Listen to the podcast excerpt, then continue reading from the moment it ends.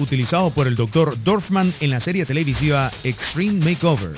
Balboa Dental Clinic, atención personal y ambiente cordial. Lo espera en su local ubicado en Balboa, diagonal al Nicos Café.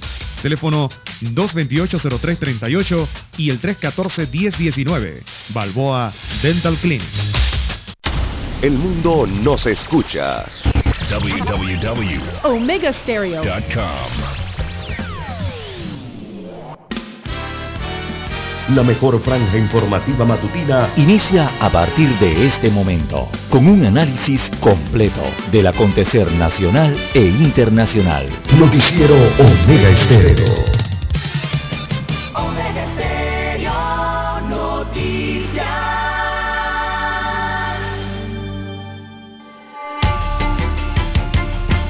A continuación, los titulares, con los hechos que son noticias hoy.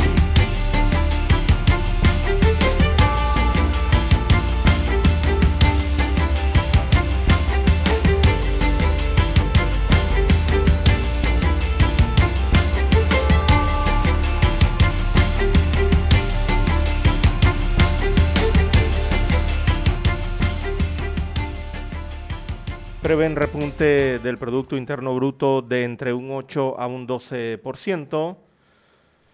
Así que parte del crecimiento se explica por el hecho de partir de una base baja tras la fuerte contracción del año 2020, aún no se llegaría al tamaño de la economía del año 2019. Son los pronósticos de el Fondo Monetario Internacional. También para hoy, amigos oyentes, Ricardo Martinelli Berrocal, expresidente de la República, es investigado por caso FCC en España. Así que el expresidente deberá enfrentar un nuevo caso penal ahora en Europa por corrupción y blanqueo. La fungibilidad del dinero no puede servir de pretexto para no perseguir el delito blanqueo de capitales, concluyó la Audiencia Nacional de España. También se activa movimiento de personas en paso canoas, esto después de un año de bloqueo. El 5 de abril eh, las autoridades de Costa Rica permitieron la entrada de extranjeros a través de, del paso fronterizo entre ambas naciones. También para hoy presentan demanda contra ley del presupuesto general eh, del Estado. También Panamá pide reunión urgente a Colombia por el tema de migrantes. En otros títulos, eh, para hoy, amigos oyentes, también tenemos que vacunación en el circuito 8.1 y también en el circuito 8.10 se iniciará el día de hoy. Los reportes de la COVID-19, bueno, la positividad eh, está en 3.4%, 357 casos positivos reportados ayer, 8 fallecimientos en el día. También tenemos, amigos oyentes, que el petróleo gana precios estables. Son los precios generales entonces que repuntaron este martes luego de una fuerte baja el lunes en el mercado que incorporó la idea de una moderación de recortes en la producción. También en las económicas, Guillermo Chapman alega que Panamá tiene una economía de amiguetes. Sí, el economista calificó la economía panameña de amiguetes y que por su tamaño ha facilitado el oligopolio. Pide este economista reformas laborales y liberar algunas profesiones. También para hoy, amigos oyentes, eh, tenemos que, eh, bueno, en una trágica noticia se registró el día de ayer. Un niño de 8 años se ahorcó la noche del lunes en el cuarto de un baño de su residencia en el Tecal, en el distrito de Arraiján, en la provincia de Panamá Oeste. Lo habían eh, reprendido o regañado, entró al baño y tomó esa mala decisión. Repito, tenía ocho años de edad. También para hoy, a nivel internacional, tenemos amigos oyentes en cuanto a las elecciones en Perú. minorías y candidatos outsiders eh, se abren camino en la carrera al Congreso. También tenemos que India alcanza un nuevo récord de 115 mil casos de coronavirus en tan solo 24 horas. También España reitera su apuesta por un certificado COVID comunitario para verano. También tenemos que diputados birmanos entregarán a la ONU informes sobre violaciones de derechos humanos en esa nación. Bien, estos y otros titulares eh, durante las dos horas del noticiero Omega Estéreo. Estos fueron nuestros titulares de hoy. En breve regresamos. 5.30 AM, Noticiero Omega Estéreo, presenta los hechos nacionales e internacionales más relevantes del día. La mejor franja informativa matutina está en los 107.3 FM de Omega Estéreo, cadena nacional.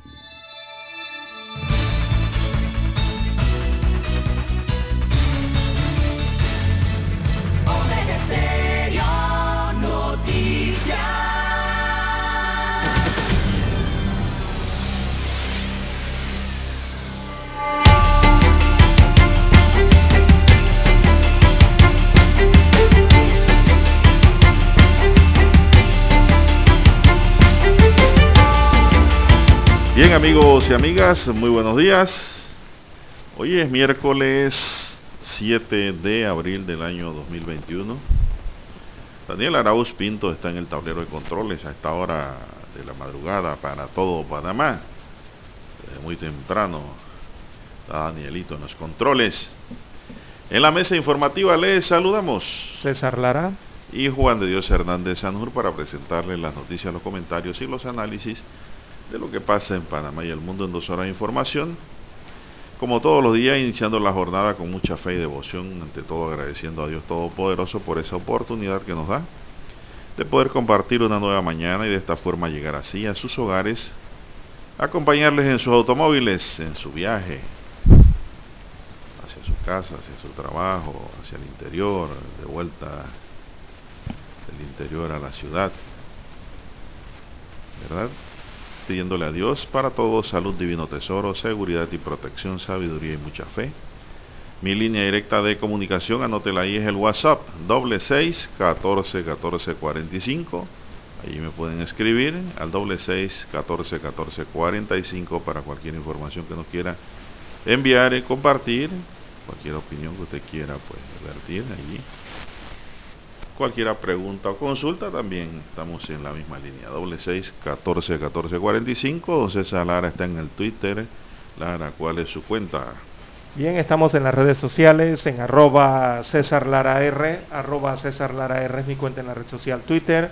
Ahí puede enviar sus mensajes, sus comentarios, denuncias, fotodenuncias, también el reporte del tráfico temprano por la mañana. Recuerda esos incidentes, o bueno, lamentablemente ya los accidentes todo eso lo puede reportar allí, lo que usted observe sobre la vía. Sirve de información al resto de los conductores. Buenos días, Daniela, usted, don Juan de Dios. Todos ustedes, amigos oyentes, a nivel local, en todas las provincias y comarcas del país, también los que están en el área marítima, ¿verdad? En las dos vertientes del Caribe y también el Pacífico panameño, y también los que se unen a esta sintonía a nivel internacional, fuera de fronteras, a través de la magia del ciberespacio todas las plataformas entonces por las que llega la señal de Omega Estéreo Panamá, los que tienen apps ya lo han descargado, allí escuchan Omega Estéreo y también los que están en casa temprano y nos sintonizan a través de su televisor, ¿sí? Canal 856 de cable onda. Por allí llega la señal de Omega Estéreo en su receptor. Bien, don Juan de Dios, ¿cómo amanece para el día de hoy? 7 de abril del año 2021. Bueno, estamos bien, gracias a Dios. Estamos muy bien. Aquí. Esta mañana. Y de inmediato vamos a empezar, pues para los amigos oyentes, vamos a ver si hay algún oyente que ya está en línea aquí con alguna información de última hora. Este oyente nos informa sobre el tema Martinelli, sí, como no, más adelante, con gusto. Bien, la vacunación avanza a los circuitos 810 y 81, don César. Eh, ayer pues eh, en el circuito 86 vimos mucha gente adulta mayor, Lara. Mucha gente ya grandecita. Haciendo bueno, para ellos es. Haciendo su fila. Lara, así es. Eh, para vacunarse. Y gente pues que tiene mucha confianza en la vacuna. Yo escuchaba los comentarios de algunos de la gente, de las personas que estaban allí. Y pues, eh, yo estaba en ese momento acompañando a mi hermano mayor. Y todos Lara tenían fe, o tienen fe, en que la vacuna por lo menos les proteja, dice, un poco. Eso es bueno mentalidad positiva. Claro, así es. Hay que inmunizarse. En algo ayuda. Así es. Bueno, don Aparte de, eso, no deje de tomar sopa, Lara. No, claro que no. Usted se está inmunizando automáticamente y naturalmente cuando usted toma sopa bien condimentada con productos, no condimentos sintéticos, sino con productos bien preparados, con productos del mm, campo. Naturales y diversos. Así es. De varios ingredientes. En vez de usar pintura, use achote, por ejemplo por citarle un ejemplo, si le quiere dar color, ¿no? Esto, y en vez de usar enlatado, use tomate, Lara, natural, ¿verdad? bueno, en fin, usted sabe mejor que yo hacer su sopa. Eh, la variedad de sopa que usted puede hacer es grande. Usted puede, dice, me dice un amigo, no es bueno tomar sopa todos los días, como no, ¿quién dijo que no? Favor, si... Oiga, la sopa es la que aporta más vitaminas al cuerpo. Si se pudiera tomar sopa todos los días. un amigo ahí, un doctor, una vez me dijo, estoy pasado de peso. y entonces, eh, ¿cómo va a ser? Dice, bueno, simplemente voy a tomar pura sopa. Voy a dejar de comer arroz para buscar mi peso de nuevo. Lo dijo el doctor Sonny Chen, ortopeda. La, sopa casera, la crema, ¿no? Así es. Son la sopa. Son alimentos muy saludables, la verdad. Y que son los que forman parte de la gastronomía tradicional nuestra panameña. Así es. Así que, bueno, eh, con la sopa, recuerde que la sopa, lo principal, bueno, tiene agua, es uno de sus principales ingredientes. Y eso ayuda en primera instancia, cuando usted ingiere agua, usted está manteniendo una correcta hidratación. A pesar de que el agua sea usted la vea que no es, es agua transparente, ¿no? Ahora tampoco usted me va a hacer esas sopas de pata grasosa, Lara, que sirven para echarle el motor al carro. No, no, no, no. Una sopa bien equilibrada también. ¿eh? Pero es que elimine todas las grasas que pueda también. El exceso de grasa no es bueno. Las sopas tienen bajas calorías regularmente, aportan baja caloría al cuerpo. Eso es bueno para la inmunización natural del individuo. Bueno, la vacunación avanza, como dije, los casos, Lara, vamos a ver rápidamente aquí la estadística, está cortita hoy, aquí la que tenemos. Casos positivos nuevos, 357, 357. Eh, fallecidos en el día, lamentablemente acá registra 7, Lara, 7 se registran. Pero son 8 realmente al final porque hay, uno, hay un rezagado, hay un fallecimiento rezagado que se suma a los registrados en las 24 horas que fueron 7. 7 más 1, 8 en total oficializaron ayer. RT 1, el RT está en 1. ahí, en el límite, don Juan de Dios. Señor, no crean que las cosas tan fácil, las bases se pueden llenar de nuevo. Vacunas aplicadas 408.618, 408.618 vacunas aplicadas. El Ministerio de Salud, ¿usted tiene algo adicional allá de los números? Eh, bueno, eh, los casos acumulados, ¿no? 356.913 casos. Eh, ayer se contabilizaron esos 8, decesos que elevan la cifra entonces a 6.146. El total de muertes durante la pandemia en nuestro país, eh, los casos activos suman 4.614. 4.614 son los contagiantes en este momento. Hay que cuidarlos mucho, ¿verdad? con ese aislamiento y el tratamiento. 4.614. Quiere decir que esos 4.614 pueden contagiar a 4.614 más. Y, así sucesivamente. Por el RT de 1. Porque el RT está en 1, exactamente. son las probabilidades. Pero bueno, hay que cuidarlos bien, don Juan de Dios, eh, con, los tratamientos requeridos, con el, aislamiento requerido y los cuidados necesarios allí. Eh, precisamente en aislamiento domiciliario hay 3.932, 26 personas y hay 217 en hoteles. En cuanto a los hospitalizados, en sala hay 402 pacientes. Esa cifra sí ha bajado. En sala hay 402 pacientes y en la unidad de cuidados intensivos eh, hay ingresados 69 pacientes. Esto sí es tan delicado, ¿no? Eh, bueno, ya usted el RT lo dio en uno. Y eh, bueno, hay que ver allí con ese RT de Don Juan de Dios porque por encima de uno está en Gunayala, está en la región de Panamá Norte, aquí en la provincia de Panamá. Y recordemos que ahí hay un brote en un asilo. También en Darién eh, por los migrantes, eh, ya conoceremos más adelante estas notas de los migrantes. Eh, Chiriquí, Cocle, Panamá Este, Metro, la región Metro de Metropolitana y también la región oeste de la provincia de Panamá. Son los que están por arriba o por encima del 1 en RT, hablando de forma provincial, ¿no? Así que hay que mejorar allí la situación. Eh, la que tiene mayor número de casos activos, bueno, son las provincias de Chiriquí, Veraguas y Bocas del Toro. Ahí es donde están, están los mayores cantidades de casos activos en estos momentos, aunque estables, ¿no? Con una tendencia a la estabilización. Vamos a hacer una pequeña pausa y volvemos. Noticiero Omega Estéreo. En centrales telefónicas, mejor opción. Te asesoramos y ofrecemos buena atención. Con años de experiencia, trabajando para ti. La casa del teléfono, ubicados en Via Brasil y hermosa, la casa del teléfono, líder de telecomunicaciones, la casa del teléfono,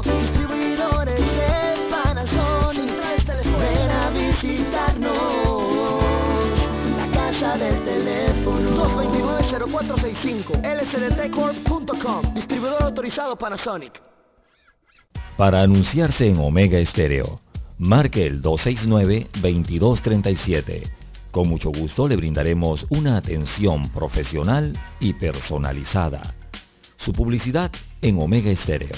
La escucharán de costa a costa y frontera a frontera. Contáctenos 269-2237. Gracias. La mejor franja informativa matutina está en los 107.3 FM de Omega Estéreo, 530 AM Noticiero Omega Estéreo presenta los hechos nacionales e internacionales más relevantes del día. 7.30 AM. Infoanálisis. Con entrevistas y análisis con los personajes que son noticia. De 8 y 30 a 9 y 30 de la mañana, sin rodeos, con Álvaro Alvarado. De lunes a viernes, por Omega Estéreo.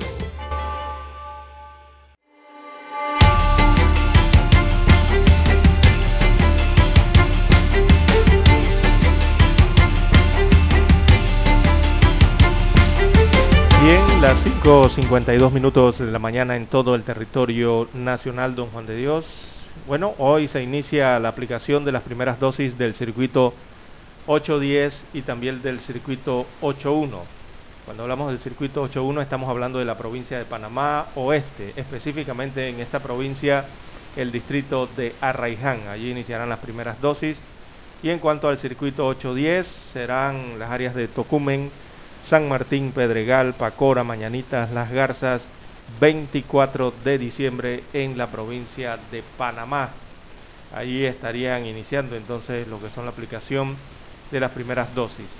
Eh, a partir del lunes 12 de abril se va a retomar entonces la vacunación de las segundas dosis a mayores de 60 años de edad, a docentes embarazadas y eh, esto será en el circuito 88 eh, repetimos, 12 de abril, segundas dosis para mayores de 60 años, embarazadas y docentes en el circuito 88 y también las primeras dosis en, el circuito 89. Así que el circuito 88, ya conocido en Panamá, Don Bosco, Juan Díaz, Parque Lefebre, Río Abajo, San Francisco, allí van a retomar las segundas dosis el próximo lunes. Y eh, también se explicó que comenzarán las primeras dosis en el circuito 8-9 a partir de la próxima semana. El circuito 8-9 lo comprende Alcalde Díaz, Caimitillo, Chilibre, Ernesto Córdoba Campos y Las Cumbres.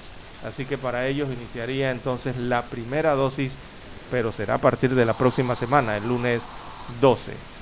Para la tercera semana del mes, que sería el 19 de abril, el próximo lunes 19 de abril, eso es la tercera semana del mes, entonces allí se aplicarían las primeras dosis del circuito 8-4 y también del circuito 8-7.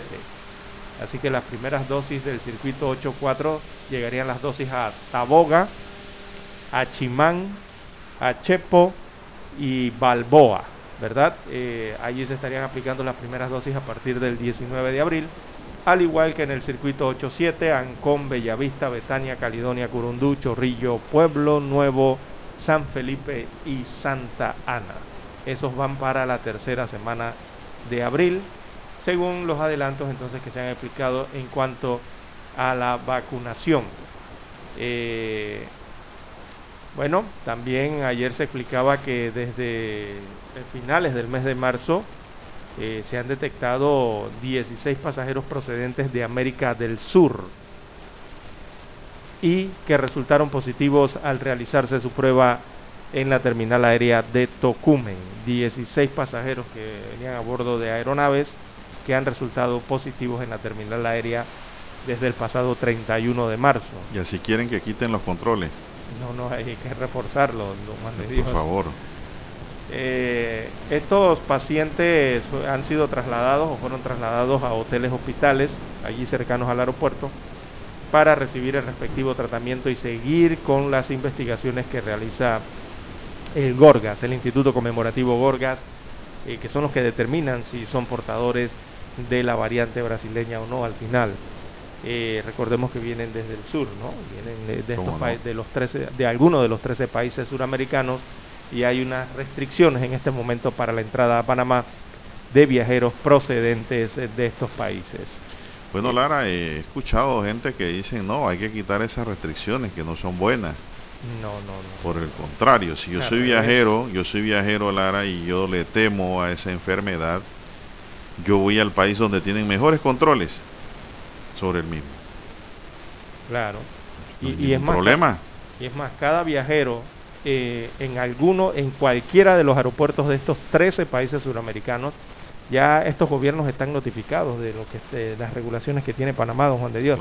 Y cuando usted va a abordar, tome cualquiera nación, supongamos, usted va a abordar en Bolivia, en Chile o en Brasil, allí en el aeropuerto le indican cuáles son las disposiciones que tiene establecida Panamá y además eh, usted hay, que firmar un consentimiento informado ¿no? de, las normas vigentes. Y todo eso se le informan antes de abordar su avión para venir al aeropuerto de Panamá ya si usted llega acá y sabe que usted tiene la COVID o le hacen el examen y sale positivo, bueno, ya no hay por qué quejarse. Es que si yo paso el filtro, Lara, que me someto, yo voy a estar tranquilo. Claro. Porque sé que voy a estar en un país que tiene mejor control sobre la COVID-19. Así mismo es. No un país donde hay un carnaval de entradas y salidas. Eso fue lo que nos pasó al principio. ¿Se acuerdan? Que no querían cerrar el aeropuerto, no querían establecer controles y eso nos empeoró la situación aquí en Panamá, con miles y miles de infectados, gente de afuera que cruzaba y entraba y traía COVID más de lo que teníamos aquí. yo pienso que el Ministerio de Salud ha tomado una sabia decisión y se debe mantener, Lara. Punto. Así es. Primero la vida, después el negocio. Eso lo dijo Bukele. Un ejemplo para América Latina, este joven presidente. En, cuanto este Ojalá hubiera nacido en Panamá Bukele. Así es. Bien, en cuanto a este tema de los suramericanos, don Juan de Dios, por ahí han, surgido una serie de quejas en cuanto al tema de eh, los pasajeros que resultan positivos en estas aeronaves y que tienen que los pasan posteriormente a hoteles, hospitales en Panamá. Por ahí hubo unos rumores eh, de que estaban hospedando, alojando a pacientes positivos, a varios pacientes en una sola habitación de hotel. Eh, la autoridad de salud no ha dicho nada al respecto todavía. y también Apatel, Apatel que es la Asociación de, Panameñas de Hoteles, ellos eh, también han anunciado o, o, señalaron, informaron que rechazan, han rechazado básicamente hospedar a pasajeros contra su voluntad, contra la voluntad de los hoteleros y en condiciones inaceptables a turistas sudamericanos específicamente con estas restricciones como parte de lo que ellos consideran restricciones draconianas para aislarlos a su llegada entonces a Panamá con el objetivo este de prevenir el contagio de la cepa brasileña. ¿no? Eh, ellos están pidiendo que deroguen ese decreto ejecutivo, como usted bien señalaba, don Juan de Dios, que establece que todos los viajeros procedientes de estos 13 países, ellos señalan que son 14, de la región deben traer una prueba de COVID negativa eh, con 48 horas de antelación a su llegada a Panamá, luego de someterse a otra tras su arribo aquí al aeropuerto internacional.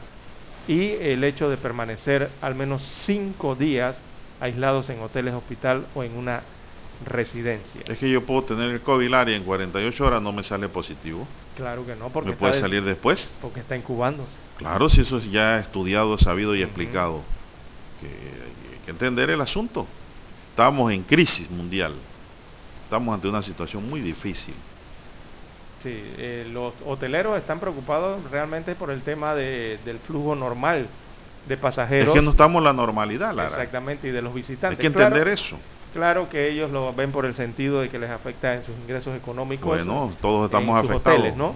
Todos eh, estamos duramente afectados. Pero es una medida sanitaria, don es una medida de sanidad, de seguridad, eh, de salud en el país y Apatel tiene que comprender esta situación también. Así es. Es más, en Sudamérica, eh, mire lo que ha hecho Chile, también está haciendo lo mismo. Paraguay, Paraguay está copiando exactamente todas las medidas que está aplicando Chile. Paraguay lo está haciendo. Argentina cerró sus fronteras también, eh, territoriales por lo menos. O han establecido controles más férreos. Exactamente. Eh, todos están comenzando a aplicar casi medidas similares a lo que está haciendo Panamá. ¿Tú qué vas a hacer con una población enferma? Jamaica, mire y lo que, todos estén ganando algo y los que los otros están enfermos o muriendo. Eh, tampoco es así. Jamaica también eh, hace algunos días anunció la restricción de los vuelos de todos los países sudamericanos. Igualmente. Jamaica, imagínense. Todos los países van a adoptar la misma medida y es una medida, yo diría que no es tan férrea. usted con 48 horas, sí, es temporal. usted con 48 horas sale negativo y si le dan 5 más, puede estar negativo todavía y al octavo día sale positivo y ya estás libre por ahí caminando. Trajiste la, lo traías incubando. Entonces, vamos a hacer un alto para escuchar nuestro himno nacional.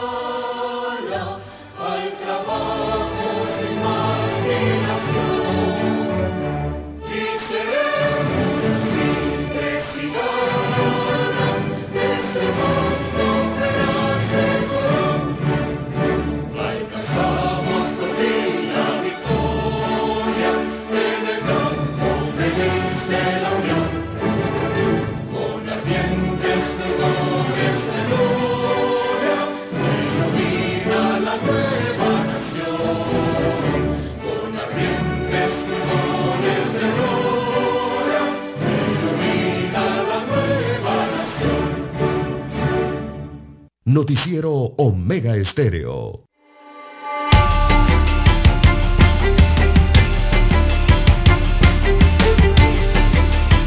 Bien, avanzamos. Son las 6.5 minutos, señoras y señores. 6.5 minutos en su noticiero Omega Estéreo, el primero con las últimas. Así es.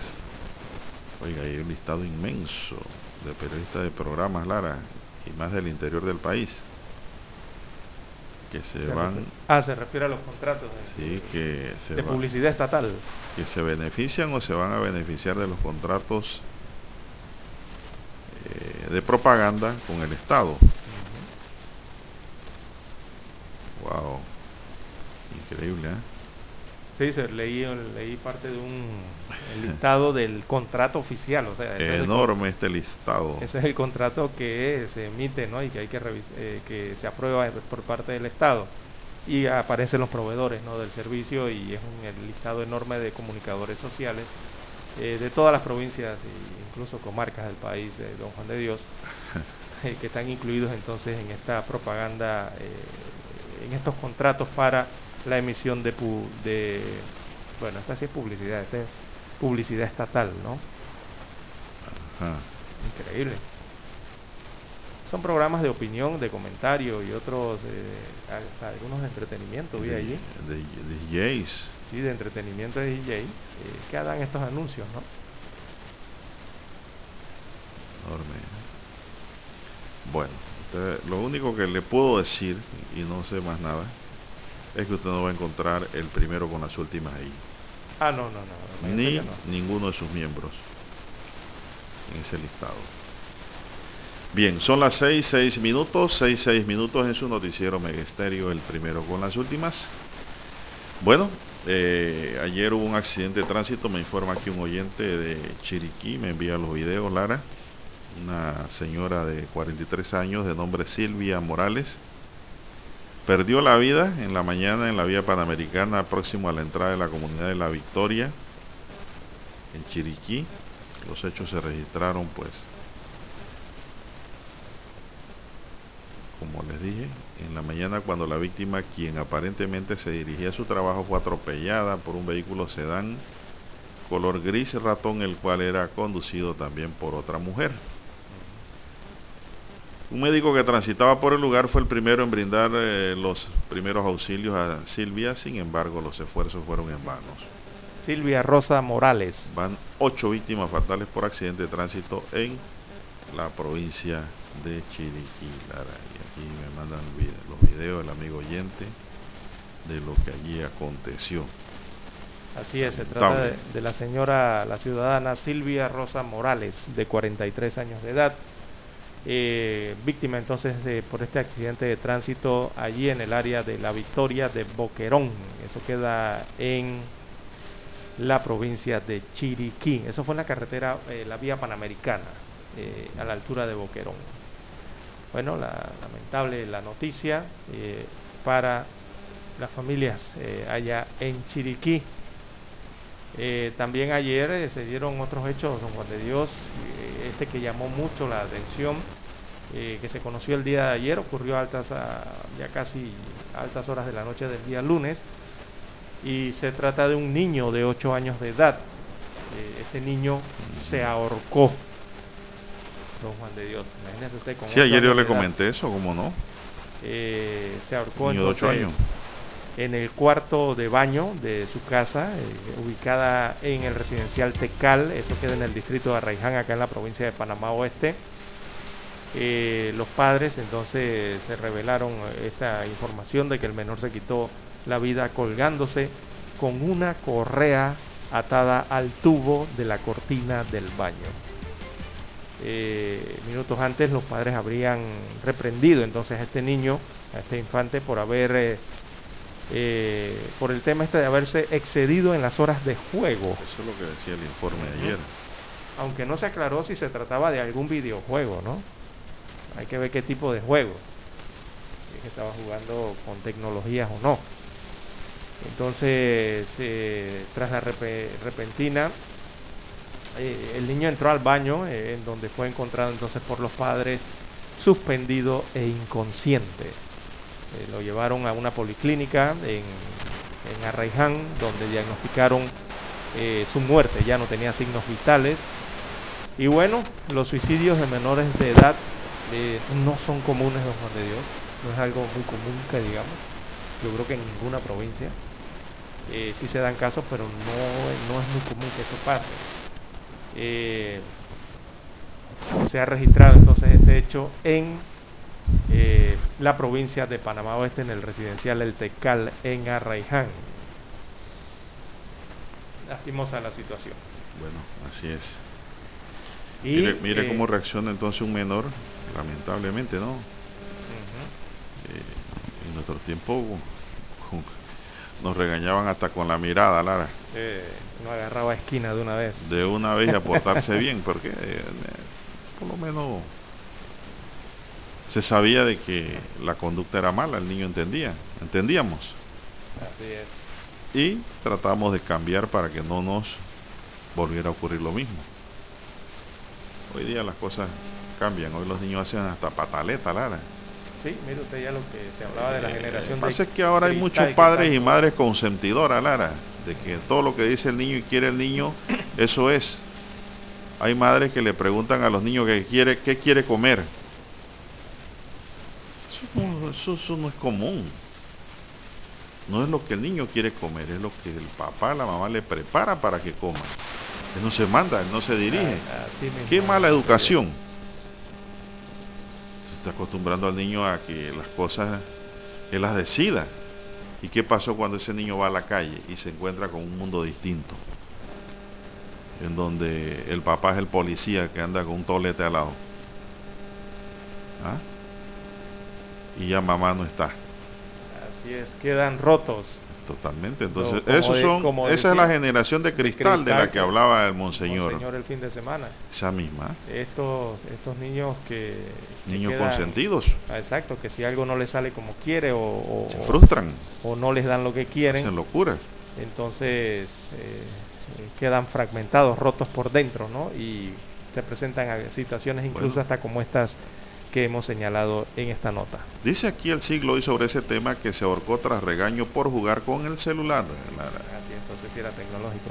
Si el niño lo encontraron colgado en el baño después del gran regaño. Utilizó, como yo te dije, una correa para quitarse la vida. Oiga, hombre, que va. Eh, mucha son niños inestables, inseguros, eh, porque bueno, eso va en la educación de sus padres. el niño, desde que nace hay que empezarlo a enderezar. De una vez. Árbol que crece torcido, jamás su tronco endereza. estos son niños que no, aguantan nada y se quejan de todo.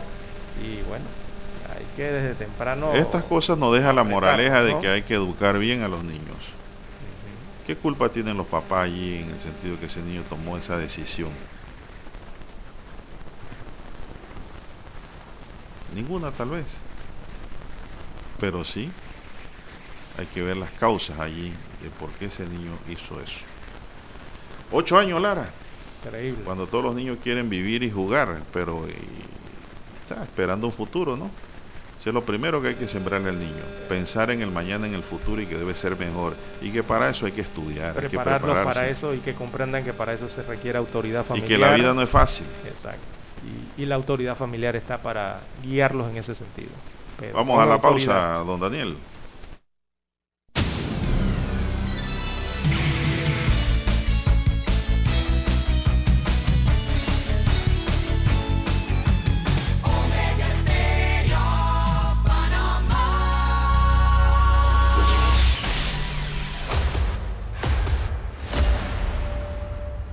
Desde los estudios de Omega Estéreo, establecemos contacto vía satélite con la voz de América.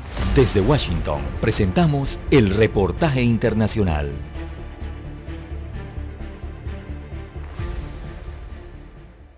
Existe un vínculo causal entre la vacuna de AstraZeneca contra el coronavirus y los casos poco frecuentes de formación de coágulos de sangre, declaró un alto funcionario de la Agencia Europea de Medicamentos, pero agregó que aún no está claro cuál es la conexión y que los beneficios de recibir la vacuna superan los riesgos de contraer el COVID-19.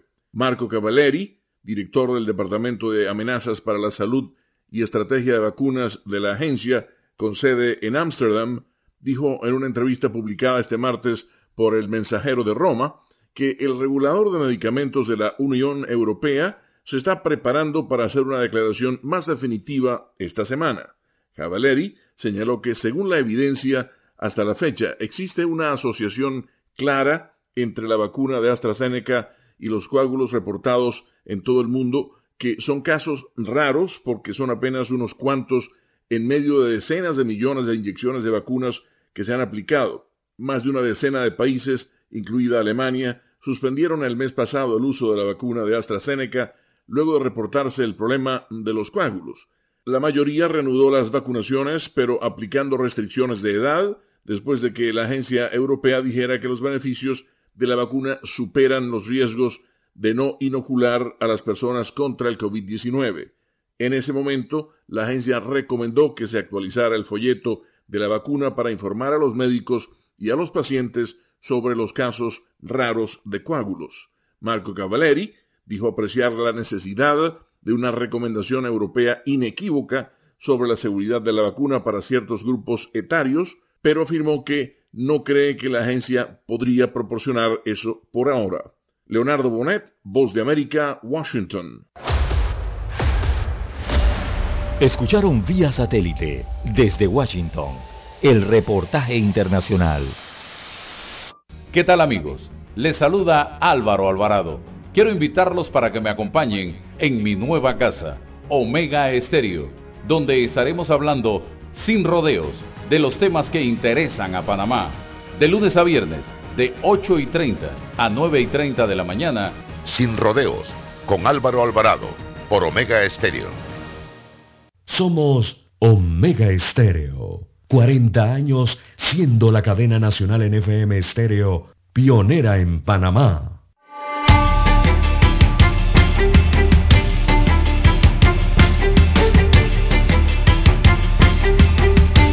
Bien, avanzamos, señoras y señores, 6 y 17 minutos en su noticiero Omega Estéreo, el primero con las últimas. Eh, tengo una nota aquí que envía la amiga doña, digo doña Julia ya es de cariño, doña Julia Elena Alvear, eh, distinguida periodista de Panamá Press. Dice que el Consejo Judicial demanda inconstitucionalidad del presupuesto de la justicia. Parece una noticia interesante, realmente la justicia en Panamá todo el mundo quiere que funcione, que haga su trabajo, su rol social. Sin embargo, nadie pelea ni nadie dice nada por el presupuesto que necesita la justicia para poder funcionar, Lara. Aquí se dicen que los partidos políticos y los políticos y los candidatos y las juntas directivas eh, necesitan presupuesto adecuado por parte del Estado para funcionar y fortalecer los cimientos del Estado democrático de derecho con la participación ciudadana, pero nadie dice lo mismo de la justicia. Y la justicia más importante, inclusive que esos fondos que se le otorgan a los partidos políticos. Vamos a ver qué dice la nota. El Consejo Judicial presenta demanda de inconstitucionalidad contra el artículo de la ley de presupuesto que afectan el funcionamiento correcto de la Administración de Justicia es un tema que merece una permanente revisión como parte del fortalecimiento de nuestro Estado de Derecho.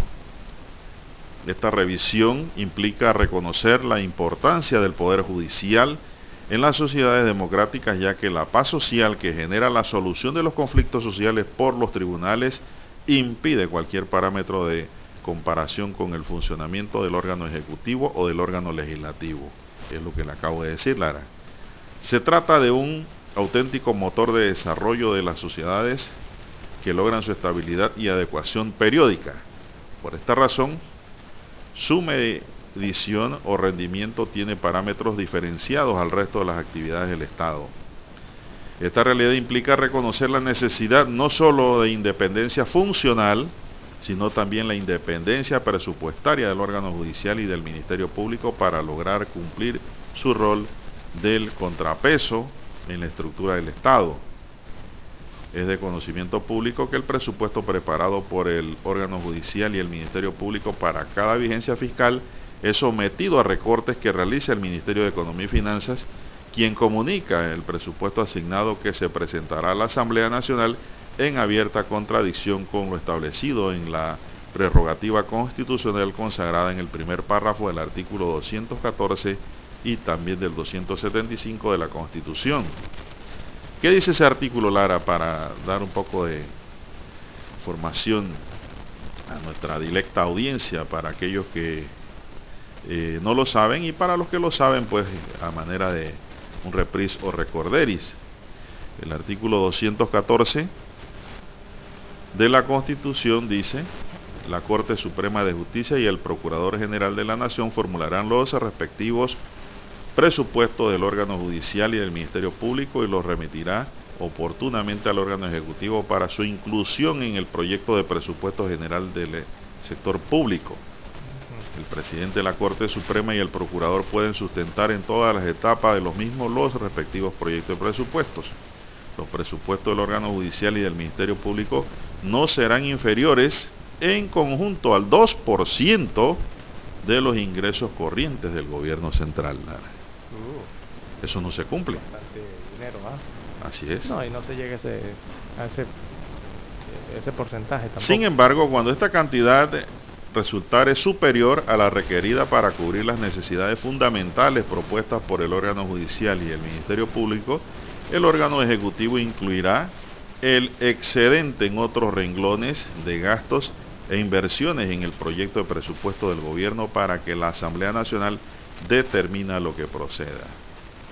El artículo 275 dice que cuando cualquier época del año el órgano ejecutivo considere fundamentalmente que el total de los ingresos disponibles es inferior al total de los gastos autorizados por el presupuesto general del Estado, adoptará un plan de ajustes del gasto que será aprobado según establezca la ley. Los ajustes y los presupuestos de los órganos legislativos y judicial del Ministerio Público y del Tribunal Electoral, la Defensoría del Pueblo y la Contraloría General de la República no serán porcentualmente superiores en cada una de estas instituciones al ajuste presupuestario general del Estado y afectarán los renglones que éstas determinen. Bueno, entonces, en pocas palabras, Lara no se está cumpliendo con lo que dicta la Constitución. Y si no se cumple... Entonces el presupuesto es inconstitucional en ese renglón. E, e, insuficiente, evidentemente, ¿no? Para eh, atender los reclamos de la sociedad. Es que la sociedad sigue exigiendo, sigue exigiendo y sigue reclamando... Justicia. Justicia eh, social y Pero no puede haber justicia sin presupuesto. Exactamente, porque hay necesidades materiales en el Poder Judicial, ¿no? Frente a esa creciente urgencia de la justicia, como usted bien señala de e, e, eso cuarta incluso el acceso a la justicia y a la transparencia en las decisiones. A mí me gusta hablar con ejemplos, A mí me gusta hablar con señales. Cuando yo le digo a los oyentes que la mula es parda, es porque tengo los pelos en la mano. Como decía aquí don Mario, en ese refrán. Saludo a don Mario, como debe estar escuchando. Mire, Clara, hace dos días tuve una audiencia en un tribunal de familia. ¿Y cuál fue mi sorpresa, Lara? Y que me llamó poderosamente la atención. ¿Sabe cuál fue? ¿Cuál? Que la juez tenía que hacer el papel de juez, de secretaria, y de asistente, de escribiente. Ella solita tenía que hacer todo eso. Eso me llamó la atención. Son los cambios. En otros tiempos ese personal estaba allí con la juez. Son las necesidades. ¿Qué indica eso, Lara? Que no hay funcionarios suficientes en el despacho para cumplir esa misión. Y es la urgencia a la que se enfrenta el, Poder Judicial, el órgano judicial. y no puede funcionar una justicia de esa manera, de manera oportuna y adecuada. Y con los años también se han registrado varios cambios en lo jurídico y también otros cambios en los aspectos sociales. Me hablo de, tantas normativas, tantas leyes que se producen que crean nuevas figuras, crean nuevos procedimientos, nuevas instituciones, ¿verdad? Nuevas oficinas. Y para que eso funcione, don Juan de Dios, se requiere dinero y presupuesto. Presupuesto y dinero, exactamente. Y no estamos hablando del financiamiento, que es otra cosa que se requiere. Se requiere más espacio, más equipos más inversión. Por todo eso es inversión realmente. si lo ves desde el punto de vista de desarrollo social. Claro, si uno quiere un sistema de justicia que sea moderna, porque es el gran reclamo de Panamá, eh, para hacer una justicia moderna, don Juan de Dios, se requiere plata, se requiere presupuesto. Así es. Y eso es en, la justicia ordinaria. Si nos vamos a la justicia administrativa de los jueces de paz, eso es anda manga Oh, por hombro. ya hablábamos de eso la semana pasada, Juan de Dios. A veces nada más está el juez y la secretaria, más nadie. No se puede hacer inspección, no se puede hacer nada, no hay conciliador, no hay nada. Entonces, ¿cómo queremos que la justicia funcione? Y todo todo mundo habla mal de la justicia. No, no, la justicia no solamente hay que verla desde el punto de vista eh, de la prerro- prerrogativa funcional, de los deberes y obligaciones de la- los que la administran, sino más allá del por qué, cómo administran. Y, y claro, porque uno quiere, tanto se habla de ¿Cuál reformas. es la causa? Se habla de reformas incluso en, en este aspecto legal y principalmente de los procedimientos que a algunos no les gusta, pero para eso también se requiere presupuesto. Ahí se va a gastar más de 7 millones de dólares en pro- propaganda y publicidad del Estado, Lara. Ajá. ¿Por qué esos 7 millones no los metemos en administración de justicia? En los, tribu- en los jueces, en las casas de paz, que requieren tantas cosas. Hay casas de paz que no tienen ni computadora, Lara.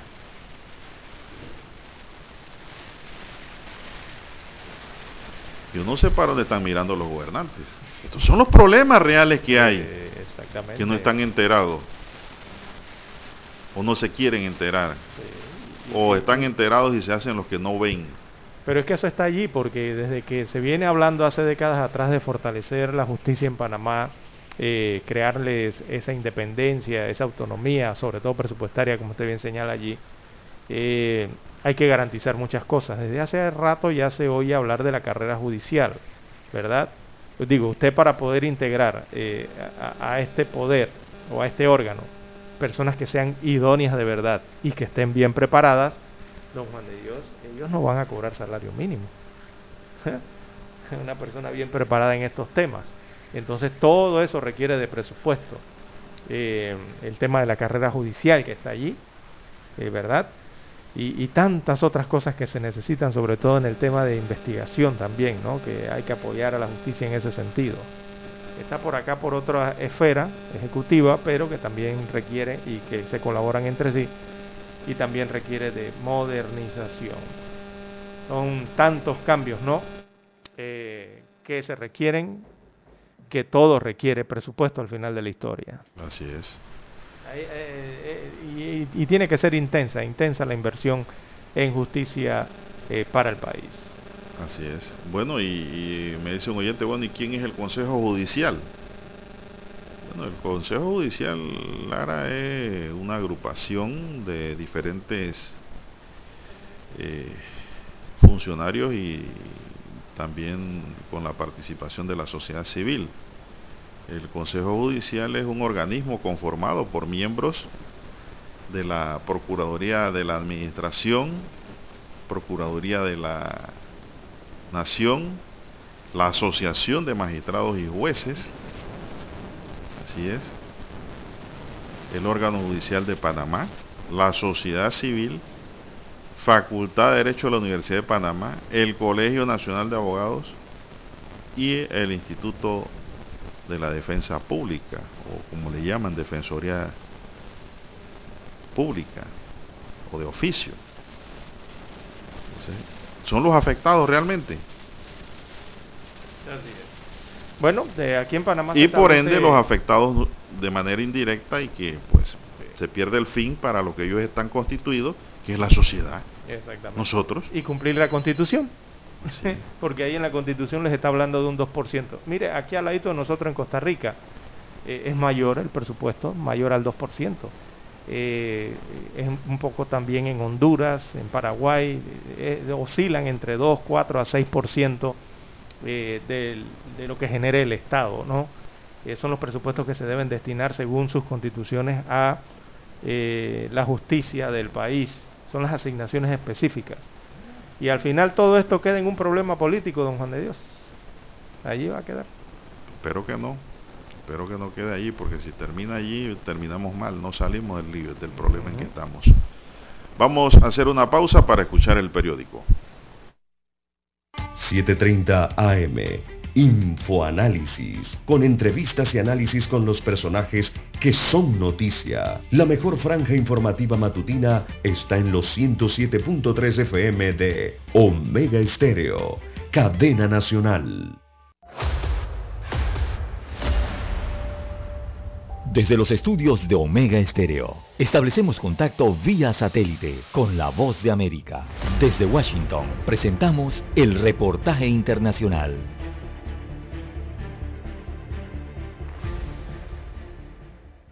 Los líderes financieros del mundo debatirán este miércoles cómo coordinar las políticas para evitar que sus economías, golpeadas por la crisis del coronavirus, salgan de la recesión a velocidades muy diferentes, dijeron funcionarios antes de la reunión virtual cuando los ministros de Finanzas y los gobernadores de los bancos centrales de las 20 economías más importantes del mundo celebren su videoconferencia, la respuesta desigual a la crisis del COVID-19 ocupará un lugar destacado en su agenda, señalaron funcionarios de la presidencia italiana. El grupo reafirmaría la necesidad de no relajar las medidas de estímulo demasiado pronto y discutiría cómo ayudar a los países pobres con altas cargas de deuda. Las primeras señales son desiguales. Algunas economías se están recuperando bien y otras se están quedando atrás. Esto es algo que está nublando las perspectivas económicas mundiales, dijo un funcionario. Los índices de inoculación contra el COVID-19 son muy variados y Gran Bretaña y Estados Unidos superan con creces a la mayoría de los países de la Unión Europea, Asia y sobre todo África. En este momento el principal instrumento de política económica son las vacunas, dijo el funcionario, señalando que Estados Unidos también está adoptando un estímulo fiscal masivo que los analistas esperan que conduzca a una recuperación más rápida. Tony Cano, Voz de América, Washington. Escucharon vía satélite desde Washington el reportaje internacional.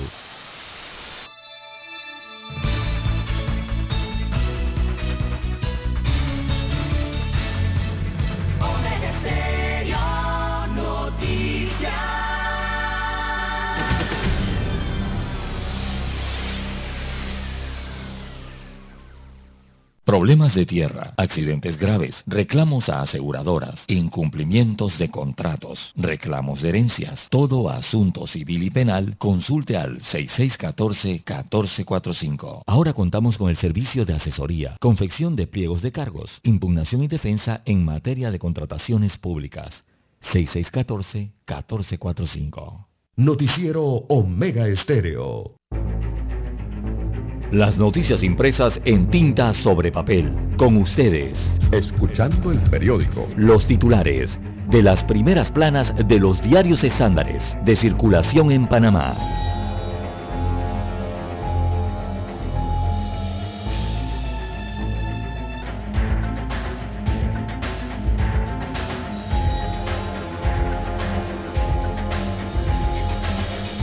Bien, iniciamos de inmediato con el diario La Estrella de Panamá. Así es, don Juan de Dios, la decana de la prensa nacional titula para este 7 de abril, Chapman alega que Panamá tiene una economía de amiguetes.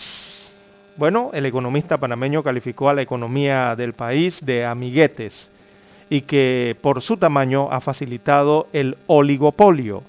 Pide reformas laborales y liberar algunas profesiones. Acompaña este titular la fotografía de Guillermo Chatman Padre. También en otros títulos del diario La Estrella de Panamá para hoy presentan demanda contra la ley del presupuesto. Esto en el sistema de justicia. Así que los abogados Juan Carlos Araúz y Carlos Lee presentaron una demanda ante la Corte Suprema de Justicia en contra de la ley del presupuesto general del Estado por los recortes que les hicieron a las entidades que administran justicia, tema constitucional. En otros títulos del diario La Estrella de Panamá para hoy destaca tres salas de teatro han cerrado sus puertas a causa de la crisis eh, sanitaria. Rodrigo Farrugia Jr., presidente de la Asociación de Teatristas de Panamá, informó que de las ocho salas que quedan disponibles para la industria del teatro, solo cinco han podido reabrir. Esperan que el toque de queda se mantenga a las 11 de la noche. En otros títulos para hoy, Panamá pide reunión urgente a Colombia por migrantes. También en la hoja verde, que es Planeta, la protección de la naturaleza como mecanismo para evitar crisis sanitarias. Un reportaje ecológico entonces que está en la página 4B del diario La Estrella de Panamá.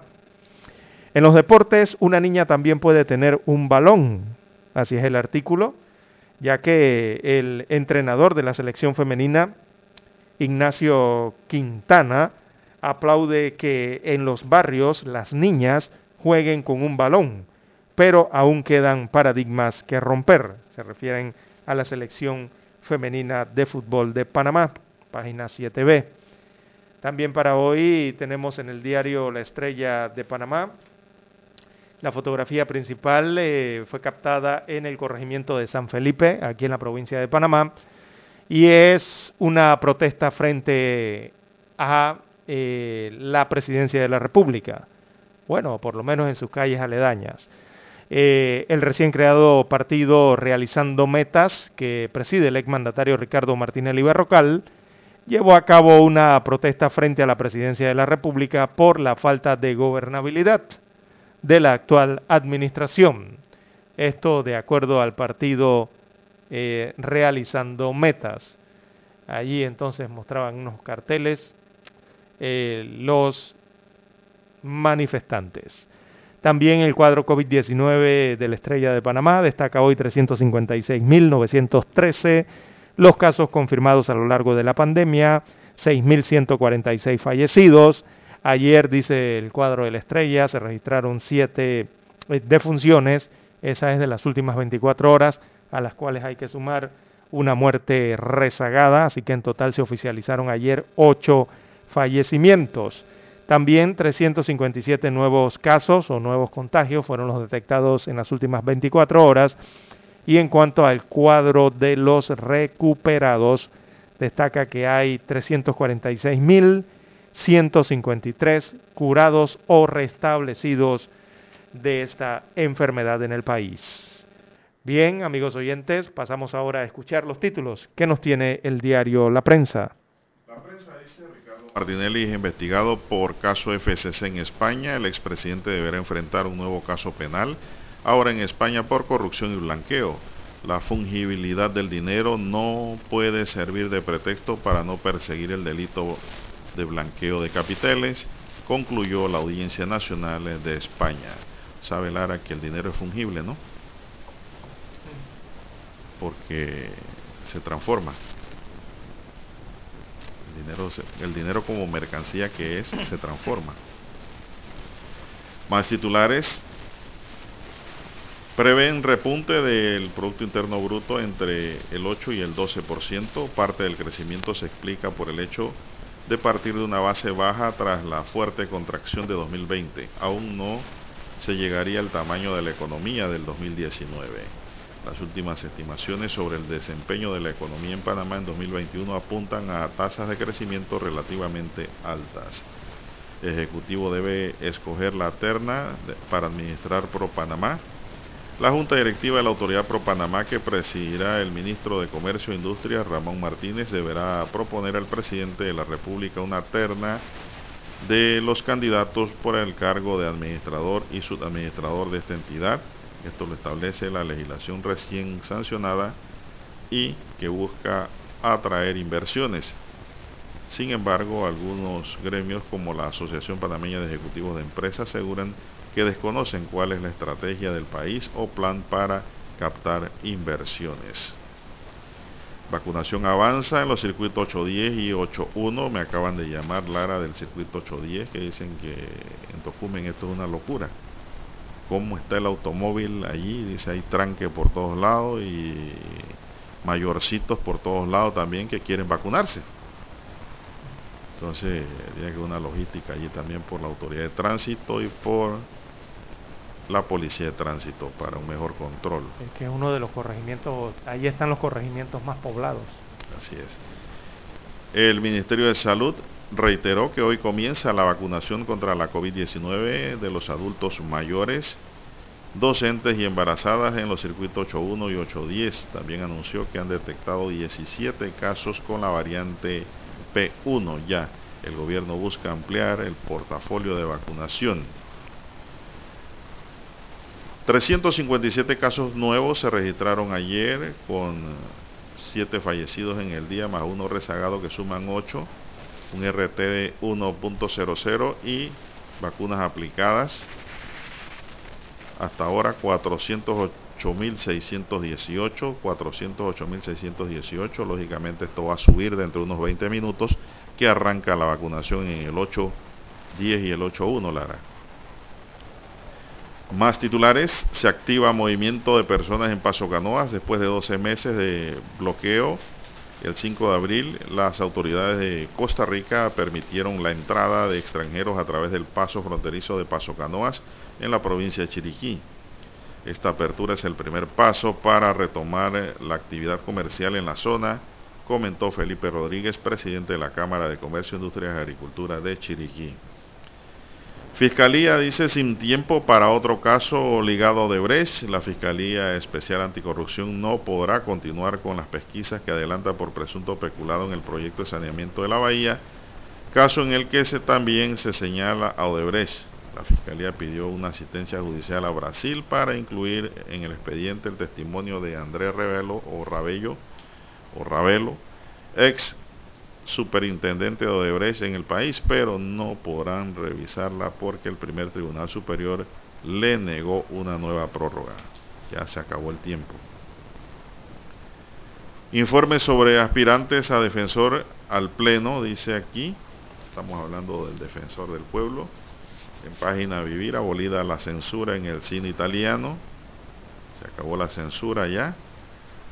Además, citan a unos 50 testigos a juicio del diputado Arquesio Arias. 50 testigos. 427 escuelas comenzarían las clases semipresenciales, dice la página Panorama. Amigos y amigas, hasta aquí los titulares de primera plana de los diarios estándares que circulan a nivel nacional a esta hora. 6.42 minutos, vamos a la pausa y regresamos. Hasta aquí, escuchando el periódico. Las noticias de primera plana, impresas en tinta sobre papel. Para anunciarse en Omega Estéreo, marque el 269-2237. Con mucho gusto le brindaremos una atención profesional y personalizada. Su publicidad en Omega Estéreo. La escucharán de costa a costa y frontera a frontera. Contáctenos 269-2237. Gracias. Un medio que cumple su palabra dice toda la verdad. Credibilidad, imparcialidad, libertad, transparencia. El siglo y la estrella de Panamá tienen la palabra. El 7 de febrero de 1981 ocurrió uno de los hechos más importantes de la radiodifusión en Panamá. Los panameños fuimos testigos del nacimiento de la mejor cadena nacional en FM estéreo, las 24 horas. Omega Estéreo, 40 años de innovación. Desde los estudios de Omega Estéreo, establecemos contacto vía satélite con la voz de América. Desde Washington, presentamos el reportaje internacional.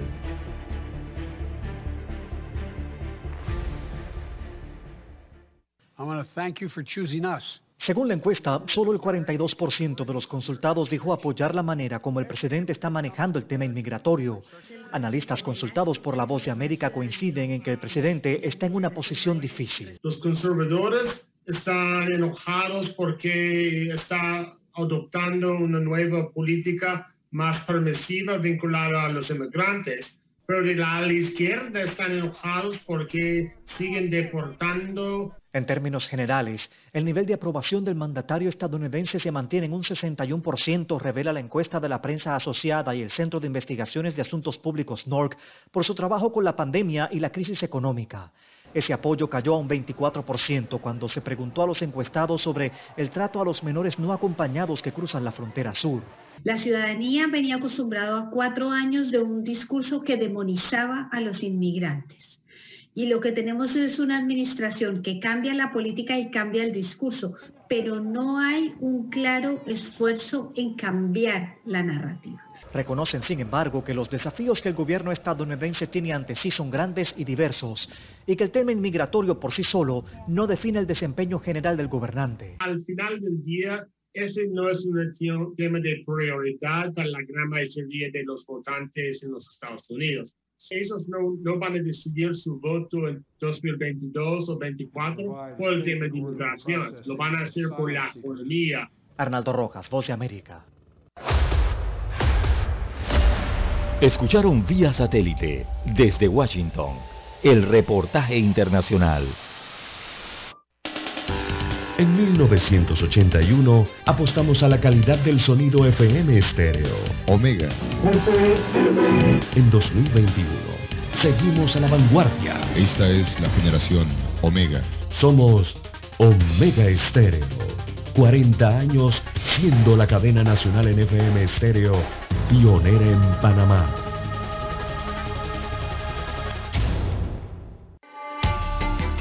Es momento de adentrarnos al mar de la información. Este es el resultado de nuestra navegación por las noticias internacionales más importantes en este momento.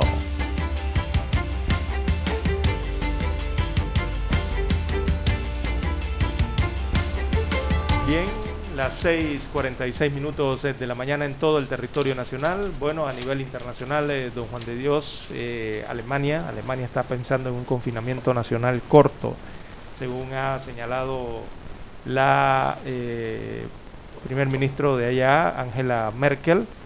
están pensando en un confinamiento nacional. Imagínense usted cómo está Alemania con el tema de la pandemia del coronavirus. Eh, también hay que destacar que India alcanzó un nuevo récord de 115 mil casos de la enfermedad en tan solo 24 horas, según eh, indican los informes entregados hace algunas horas.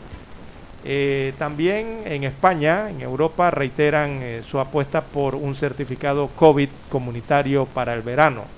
Es lo que están planteando eh, este país europeo, eh, las cancillerías de española explica que el país quiere una solución comunitaria para aliviar los desafíos a la movilidad que ha suscitado entonces la pandemia y por eso están proponiendo eh, crear esta especie de certificado europeo de vacunación contra la COVID-19 que les permitiría entonces a los españoles viajes de forma eh, más ordenada y segura, ¿no? y registrados en, el hecho de que eh, allí a través de las tecnologías pueden revisar si se han hecho las respectivas pruebas eh, de COVID, si están vacunados y otros y otra, y otros parámetros, ¿no? En cuanto a cómo se está trabajando frente a la pandemia en Europa.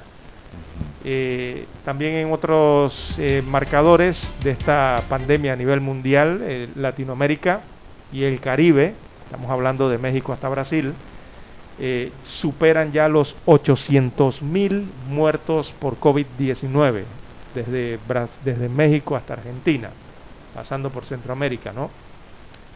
así que es la región, es la segunda región con más decesos a nivel mundial. Eh, Brasil, México, Colombia, Argentina y Perú, en ese orden, son los países que registran más fallecidos por la pandemia en esta parte del planeta. Estas cinco naciones, repito, Brasil, México, Colombia, Argentina y Perú, representan casi el 89% de los muertos en la región, tan solo en esos cinco países. Eh, la situación que enfrenta entonces principalmente Sudamérica y México ante la COVID-19. También los Estados Unidos, su gobierno, ellos están acelerando el calendario de vacunación y advierten sobre una cuarta ola eh, de la enfermedad. Así lo han dicho los voceros de la Casa Blanca en los Estados Unidos de América. Y ellos anunciaron que van a adelantar para el 19 de abril próximo la fecha en que todos los estadounidenses puedan pedir cita para inocularse, para vacunarse. Eh, al mismo tiempo, el gobierno norteamericano hizo un llamado a los estados a mantener las restricciones, o sea, está pidiendo al resto de los estados del mundo mantener, perdón, al resto de los estados eh, de la Confederación allí eh, norteamericana, mantener entonces los niveles de restricción. Y bueno, eh, Brasil, que es para acá el cono sur, donde más problemática hay con el COVID actualmente, las últimas cifras ellos sumaron 4 mil sumaron 4.000 nuevos decesos, nuevas muertes por la enfermedad y es otro récord diario que tiene Brasil. Todos los días marca un nuevo récord en cuanto al renglón de los fallecimientos, lamentablemente en esta nación eh, suramericana. Allí pegadito a ellos también Argentina marcó otro récord en las últimas 24 horas. Superaron por primera vez la barrera de los 20.000 casos diarios eh, de coronavirus. Y en cuanto a la Organización Mundial de la Salud, ¿verdad? Ellos vuelven a remarcar que la vacuna eh, anti-COVID de la AstraZeneca presenta más beneficios que riesgos. Así que así está el mundo en cuanto al tema de la COVID-19. Hablando del mundo, Lara no puede dejar por fuera lo sucedido en España. Exactamente, que tiene que ver con nosotros también. Así es, como no, como no en donde un tribunal de apelaciones decidió, resolvió un recurso presentado por la Fundación Internacional Baltasar Garzón por Derechos Humanos y Jurisdicción Universal, conocida como FITGAR, en noviembre de 2020, dando a conocer que a Martinelli se le tendrá como investigado también en la causa penal que se le sigue a la constructora española FCC por el pago de sobornos en las obras contratadas durante su administración. Se decidió en España y el juzgado segundo de la Audiencia Nacional que instruye el caso FCC consideró mediante resolución que los tribunales españoles no tenían jurisdicción para investigar el delito de corrupción pasiva internacional y que hasta ese momento no se daban los indicios suficientes respecto al blanqueo de activos por parte de Ricardo Martinelli. El juzgado, sin embargo, permitió que Fitgar consiguiera como parte en el proceso y colaborara en las investigaciones para determinar si en efecto se consideraba o no la comisión del delito. Aunque el juzgado rechazó la querella por falta de concreción, no ordena la paralización de las investigaciones, dijo el juez Ismael Moreno en su dictamen. Ante esta situación, Fitgar, que es la fundación que Baltasar Garzón. Sí, que dirige Baltasar Garzón, anunció una, una apelación a la decisión del juez Moreno. Entonces el Tribunal de Apelaciones, compuesto por los magistrados José Mora Alarcón, Julio de Diego López y José Ricardo de Prada, dio la razón a Fidgar, o sea, a Baltasar Garzón de manera unánime y ordenó la inclusión de Martinelli en el caso para ser investigado. El fallo tuvo la ponencia del jurista José Ricardo de Prada, veterano magistrado de la Audiencia Nacional, experto en el derecho internacional de los derechos humanos y el juez de la Sala de Crímenes de Guerra de la Corte de Bosnia-Herzegovina, conocido en España por sus decisiones sobre los crímenes del franquismo, son imprescriptibles y amnistiables y no amnistiables.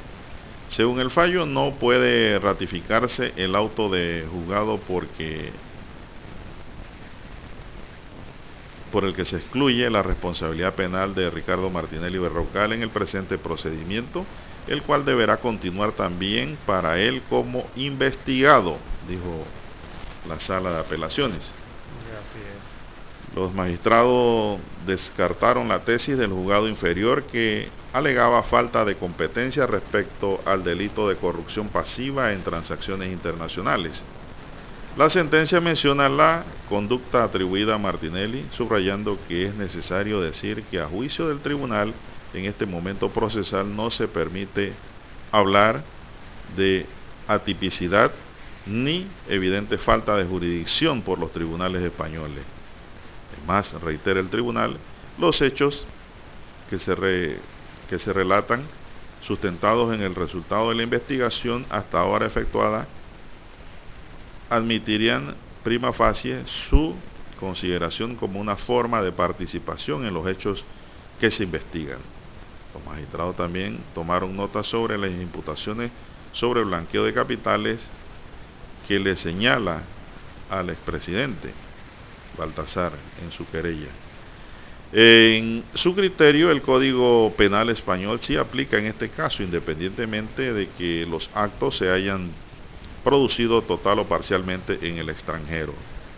La fungibilidad del dinero no puede ser obstáculo ni pretexto para no perseguir el blanqueo de capitales a bienes operados en España sobre los que existiría sospecha fundada de su procedencia ilícita, indicaron los magistrados Bueno, ahora el señor Martinelli tendrá, tiene derecho a nombrar un abogado allá. Sí, claro. Que le defienda sus intereses, ¿no? Que esta audiencia, este tribunal máximo allá en España, que se conoce como la Audiencia Nacional, bueno, lo que ha dicho, según el texto, es que eh, ellos consideran procedente imputar al expresidente panameño por el tema del blanqueo de capitales y corrupción en las transacciones internacionales relacionadas entonces con este caso de FCC a nivel eh, internacional, empresa que recordemos aquí en Panamá ha tenido varias contrataciones a lo largo de los años con el Estado panameño. Eh, por ejemplo, don Juan de Dios, la Fiscalía Anticorrupción en España, ellos han dicho que el sistema de corrupción que se está investigando en Europa, o sea, en ese país, en España, y en el marco del cual se ha imputado al expresidente Martinelli, destaca la Fiscalía Anticorrupción Española que consistió en sobredimensionar el suministro de acero, facturando el doble de su precio, con el objetivo de destinar los fondos al pago de sobornos a funcionarios y políticos panameños, a través de sociedades pantalla o instrumentales dirigidas por directivos de la constructora FCC y también de Odebrecht, y de un circuito internacional de cuentas bancarias. Eso es lo que dice la Fiscalía Anticorrupción de España. Así que está incluido entonces en estas notas que llegan desde el viejo continente en cuanto a la situación eh, que enfrenta el, presidente, el expresidente de Panamá, Ricardo Martinelli, eh, frente a esta audiencia nacional bueno, que lo imputa. Hay que destacar, Lara, que Martinelli está ahora mismo amparado por la presunción de inocencia, ¿verdad? Sí, claro, claro. Eh, y tiene derecho a la defensa ahora porque le han solo imputado, es decir, lo han vinculado a la comisión de delito, a la comisión de hechos punibles, que pues tendrá que probar ahora el fiscal o el juez de instrucción y el querellante como colaborador con la investigación. En España, Lara, la imputación en sentido estricto, la imputación judicial eh, por la que el juez responsable de la investigación, normalmente el juez de instrucción, atribuye a un sujeto determinado la comisión de un delito. Es decir, lo vinculan al delito de blanqueo de capitales en España y ahora pues Martinelli tiene también el derecho a la defensa y a defenderse de los cargos imputados en España. Oiga, eh, eh, fungible no es fumigar. Bueno, pareciera que sí. No, no, no, no, fumigar. Me escribe aquí un amigo oyente. No, no, no. Fungible eh, viene siendo, es como consumir, gastar algo, ¿no? O transformar. O transformar, exactamente. Hay bienes fungibles, eso es lo que se refiere la audiencia. O sea, los bienes fungibles, Lara, son los bienes que no pueden... Bienes muebles, ¿no? Eh, los bienes fungibles son los que no, no, no, no, no, no pueden permanecer eh, allí físicamente. Usted los puede eh, transformar, desaparecer, esconder, Es algo que tienes que consumir con el uso, se consume con el uso. Exactamente. Bienes fungibles, Lara, por ejemplo, los bienes fungibles, los jueces ordenan la venta de bienes fungibles en Panamá cuando ese bien puede afectarse en el tiempo, como, son los, digamos los, alimentos, eh, qué sé yo, esto, aquellos pues que se consumen con el uso. Eh, por ejemplo, si a un a una persona vinculada a un delito le encuentran un millón de quintales de arroz escogido eh, de, contrabando. Eso se puede ordenar vender por parte del juez que investiga el delito, no el acto administrativo, para que ese dinero entonces pase a una cuenta y el bien se mantenga en su valor. Eh, esa es la esfera del derecho civil y el derecho mercantil, se utiliza mucho esa terminología ¿no? de, de cosas fungibles. Esta es la hora. 7 AM. 7 horas. Omega Estéreo, 40 años con usted en todo momento. El satélite indica que es momento de nuestra conexión. Desde Washington vía satélite y para Omega Estéreo Panamá, buenos días América. Buenos días América, vía satélite desde Washington.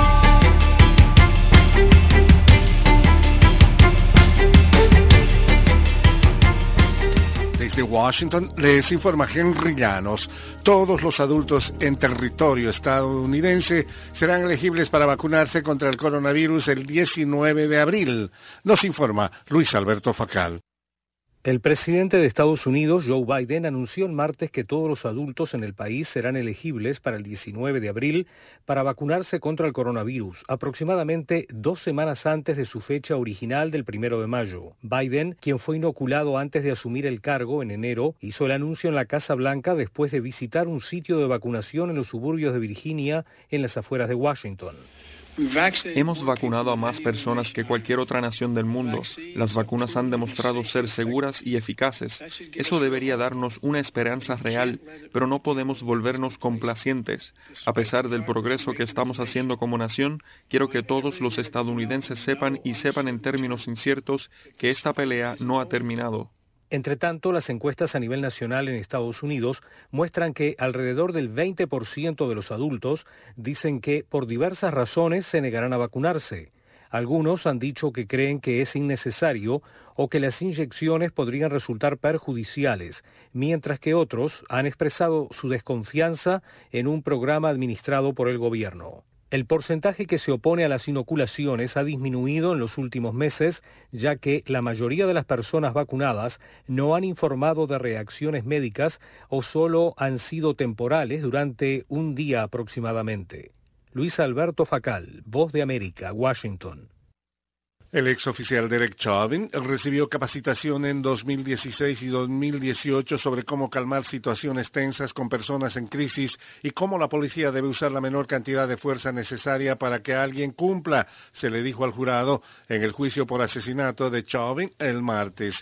El sargento Kerr Young el oficial de policía de Minneapolis a cargo del entrenamiento de intervención en crisis y el instructor de uso de la fuerza, el teniente Johnny Mercill, son los más recientes miembros del departamento en testificar como parte de un esfuerzo de los fiscales para demoler el argumento de que Chauvin estaba haciendo lo que él fue entrenado para hacer. Una investigación revela la forma en la que la crisis política en Venezuela afecta negativamente a los venezolanos que no cuentan con servicios consulares. Desde Caracas nos informa Carolina Alcalde. Desde hace varios años los venezolanos han denunciado que los servicios de identificación en el país funcionan de manera lenta e ineficiente, una situación que ha propiciado el incremento de hechos de corrupción a la hora de tramitar pasaportes, cédulas de identidad y otros documentos. Ligia Bolívar, investigadora del Centro de Derechos Humanos de la Universidad Católica Andrés Bello. En el momento en que nacen, no tienen ni siquiera la posibilidad de contar con el certificado de nacido vivo que se imprime en un papel especial. Ese papel está escaseando en Venezuela desde 2018. Carolina alcalde Voz de América, Caracas. Brasil reportó el martes más de 4.000 muertes a causa del COVID-19 en las últimas 24 horas por primera vez, convirtiéndose en la tercera tercera nación en superar esa cifra en un solo día. Muchos gobernadores, alcaldes y jueces están reanudando algunas actividades económicas a pesar del persistente caos en hospitales y en un sistema de salud colapsado en varias partes del país.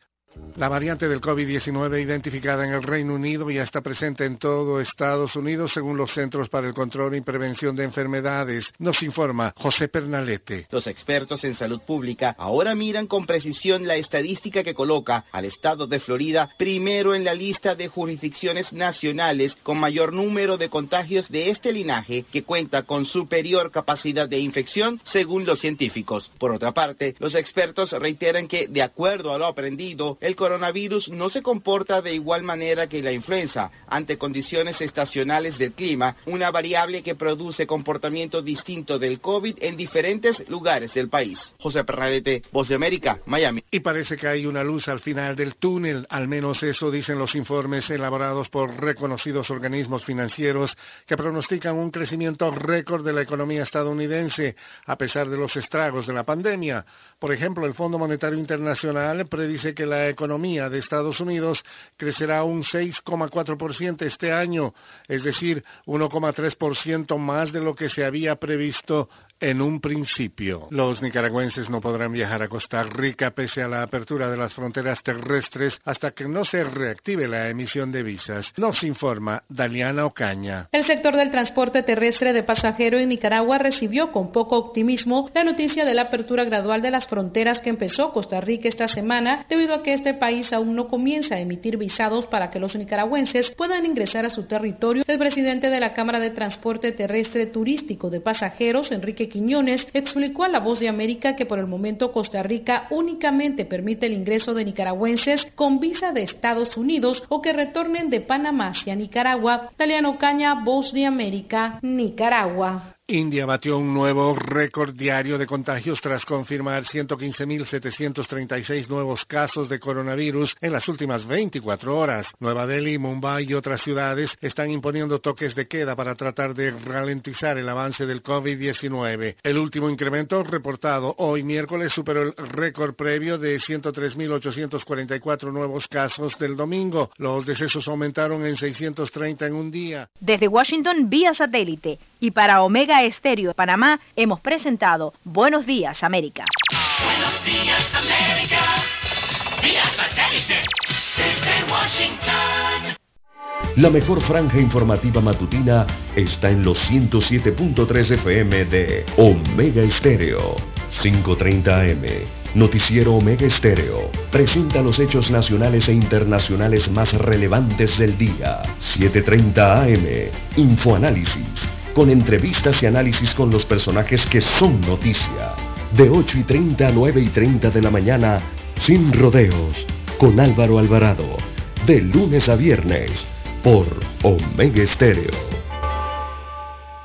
Problemas de tierra, accidentes graves, reclamos a aseguradoras, incumplimientos de contratos, reclamos de herencias, todo asunto civil y penal, consulte al 6614-1445. Ahora contamos con el servicio de asesoría, confección de pliegos de cargos, impugnación y defensa en materia de contrataciones públicas.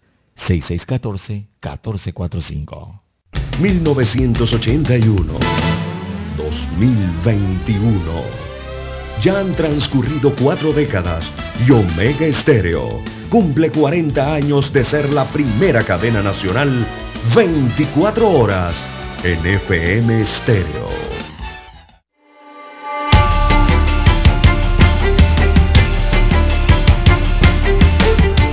Bien, son las 7, 8 minutos, señoras y señores, 7, 8 minutos. Aquí pregunta otro oyente, Lara, dice, ¿y qué significa eso de fungible, que no estoy claro.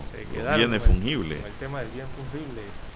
Así es. También hay bienes no fungibles, pero en este caso estamos hablando de lo fungible, señor de Dios. Bueno. El dinero es uno. Se considera fungible, un bien cuando este tiene las características de consumirse debido a su uso. Así se define. Todo lo que se consume con su uso es fungible. Así tenemos, por ejemplo, el diésel, la gasolina, el dinero o cualquier alimento.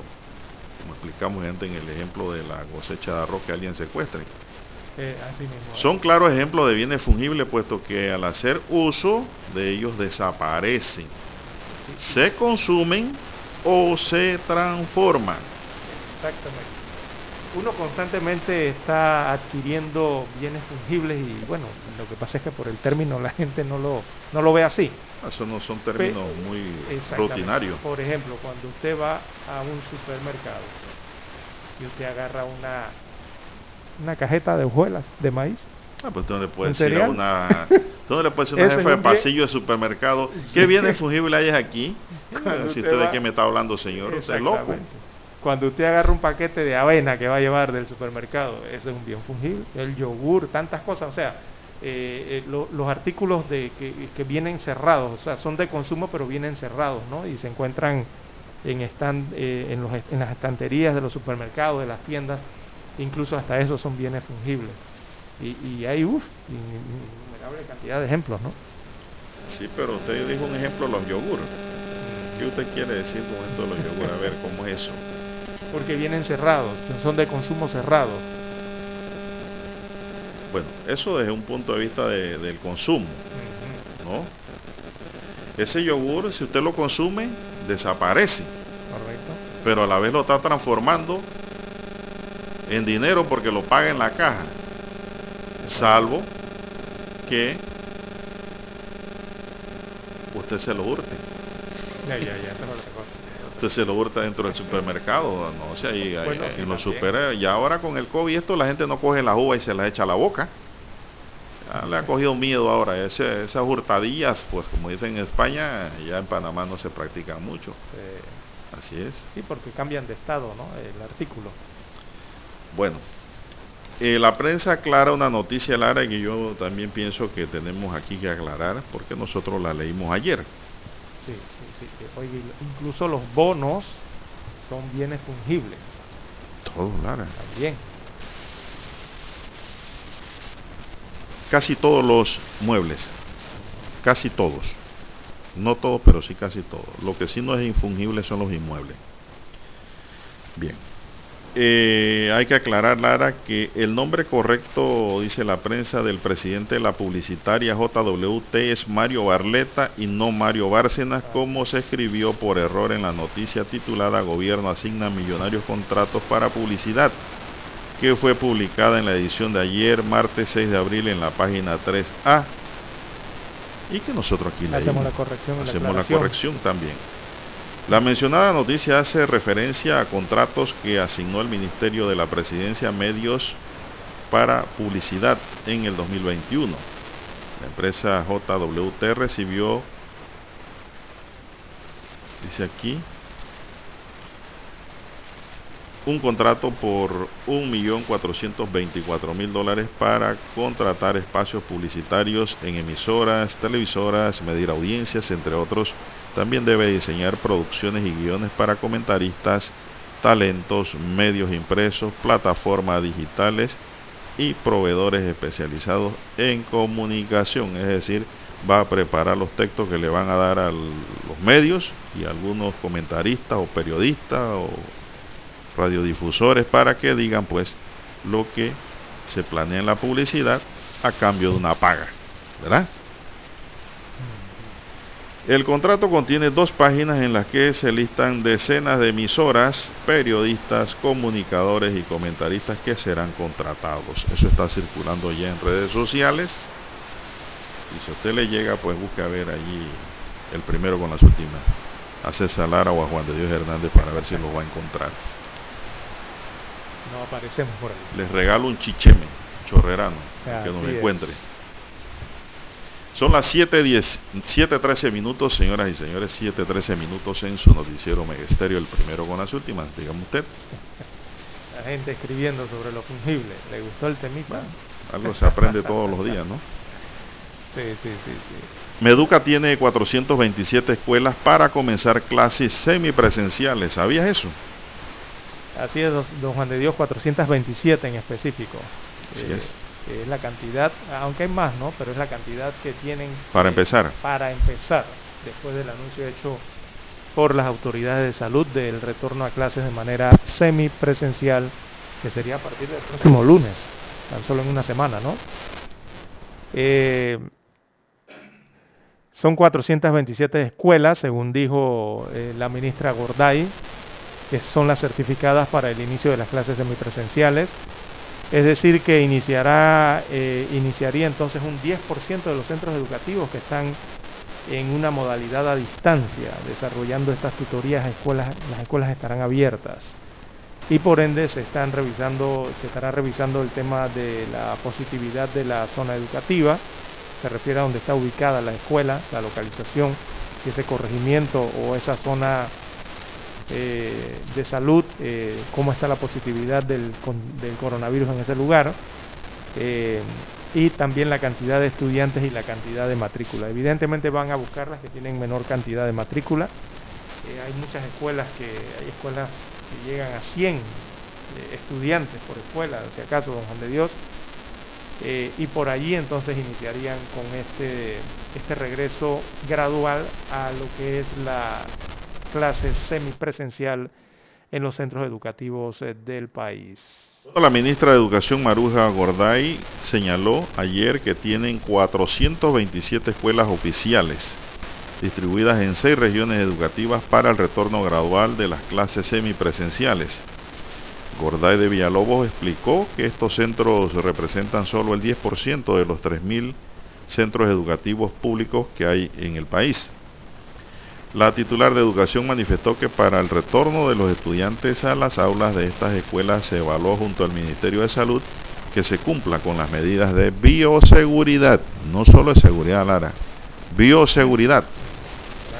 La ministra aclaró que los docentes de estas escuelas no están vacunados contra la COVID-19, pero en su mayoría viven en las comunidades, las cuales tienen una baja incidencia de casos de nuevos coronavirus. Es decir, son burbujas, Lara, a nivel de comunidades, burbujas comunitarias. Cuando usted se va a la incidencia de los casos de coronavirus que emite el Ministerio de Educación, hay un mapa que tiene todos los corregimientos del país, cada uno de los corregimientos, y establece la incidencia de la enfermedad en cada uno de esos corregimientos. Don Juan de Dios, y hay corregimientos que tienen cero. Ningún caso, no tienen nada, cero. Así es porque esos niños no van a ir a la escuela si ahí no hay problema. Porque sus pobladores, no simplemente los niños y los maestros, sino porque todos los pobladores allí, no hay casos, no se presentan casos de nada. Vamos a hacer nuestra última pausa de la fecha y regresamos.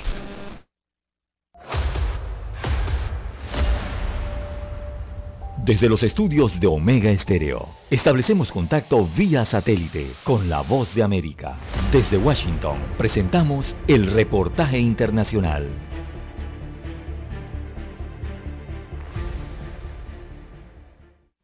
En el marco de la visita de una delegación de alto nivel del gobierno de Estados Unidos a Guatemala y El Salvador y que obvió Honduras en este viaje en el que se aborda la problemática que afecta al Triángulo Norte de Centroamérica y la constante migración irregular de sus ciudadanos hacia la frontera de Estados Unidos con México, la administración Biden reconoce que la corrupción supone un obstáculo en sus relaciones con Honduras. Ned portavoz del Departamento de Estado, admitió que se mantienen abiertos a dialogar con aquellos hondureños que estén dispuestos a poner fin a la corrupción.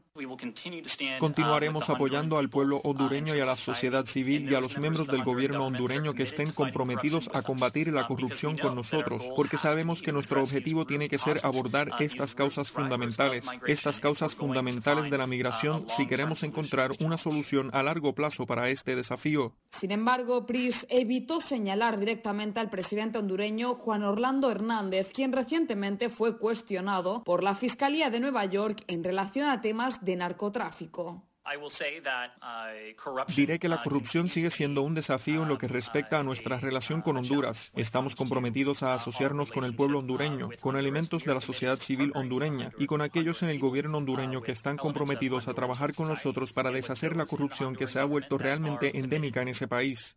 El gobierno de Honduras no se ha pronunciado sobre el tema y ha guardado silencio sobre la visita del delegado del Departamento de Estado, Ricardo Zúñiga, y su comitiva a sus dos vecinos centroamericanos. Judith Martín Rodríguez, Voz de América. Escucharon vía satélite desde Washington el reportaje internacional. Para anunciarse en Omega Estéreo, marque el 269-2237. Con mucho gusto le brindaremos una atención profesional y personalizada. Su publicidad en Omega Estéreo. La escucharán de costa a costa y frontera a frontera. Contáctenos 269-2237. Gracias.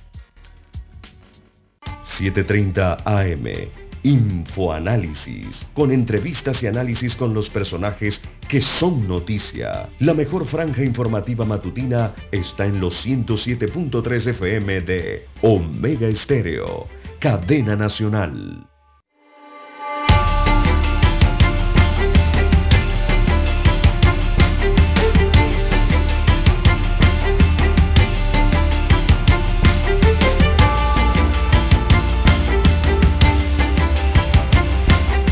Bien, son las 7.20 minutos, Lara. Hoy inicia una audiencia importante.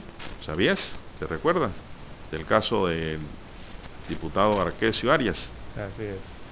Al menos unos 50 testigos comparecerán desde esta fecha, desde hoy, ante el Pleno de la Corte Suprema de Justicia, convirtiendo en el Tribunal de Juicio al diputado, perdón, sí, convertido en el Tribunal de Juicio para el caso del diputado del PRD, Arquesio Arias, por la presunta comisión de delitos sexuales.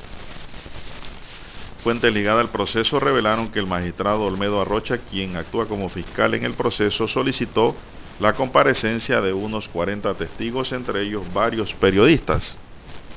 Las fuentes detallaron que Arrocha también presentará los testimonios de peritos del Instituto de Medicina Legal y Ciencias Forenses, así como la declaración de residentes de la isla de Ustupo donde presuntamente ocurrieron los hechos. Mientras el abogado Ángel Álvarez, quien lleva la defensa de Arias, ha solicitado la práctica de 10 pruebas testimoniales. Sobre Arias pesa una medida cautelar de arresto domiciliario desde el 21 de octubre de 2019. El diputado ha negado en reiteradas ocasiones las acusaciones en su contra y asegura que este es un caso de persecución política. Inicialmente el juicio estaba fijado para el 18 de marzo, pero las partes acordaron suspenderlo y reprogramar la fecha que se inicia hoy.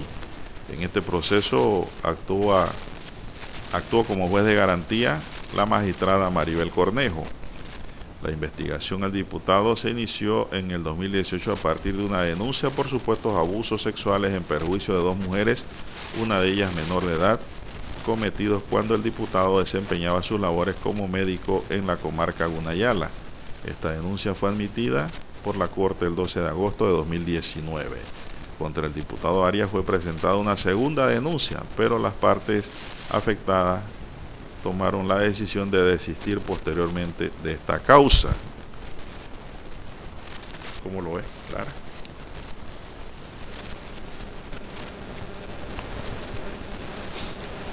Eh, ¿Qué pasó que estás mirando allá? El tema es, Lara, de que en este tipo de delito los testigos que valen son los testigos realmente presenciales, los testigos oculares. Yo supongo que dentro de la gama de testigos que presenta el fiscal, ¿no?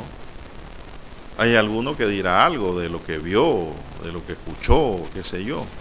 Pero esencialmente aquí tienen mayor peso son las pruebas periciales, las practicadas por el Instituto de Medicina Legal y Ciencias Forenses para este tipo de delito que no generalmente no lo practican las personas públicamente. Entonces es muy delicado el tema y de mucha responsabilidad para los magistrados al momento de resolver el fondo del asunto. Vamos a ver qué acontece aquí, qué acontecerá y cómo se va a resolver este tipo de denuncia. Son las 7.23 minutos, señoras y señores, en su noticiero Megesterio, el primero con las últimas. ¿Qué más tienes ahí en la agenda?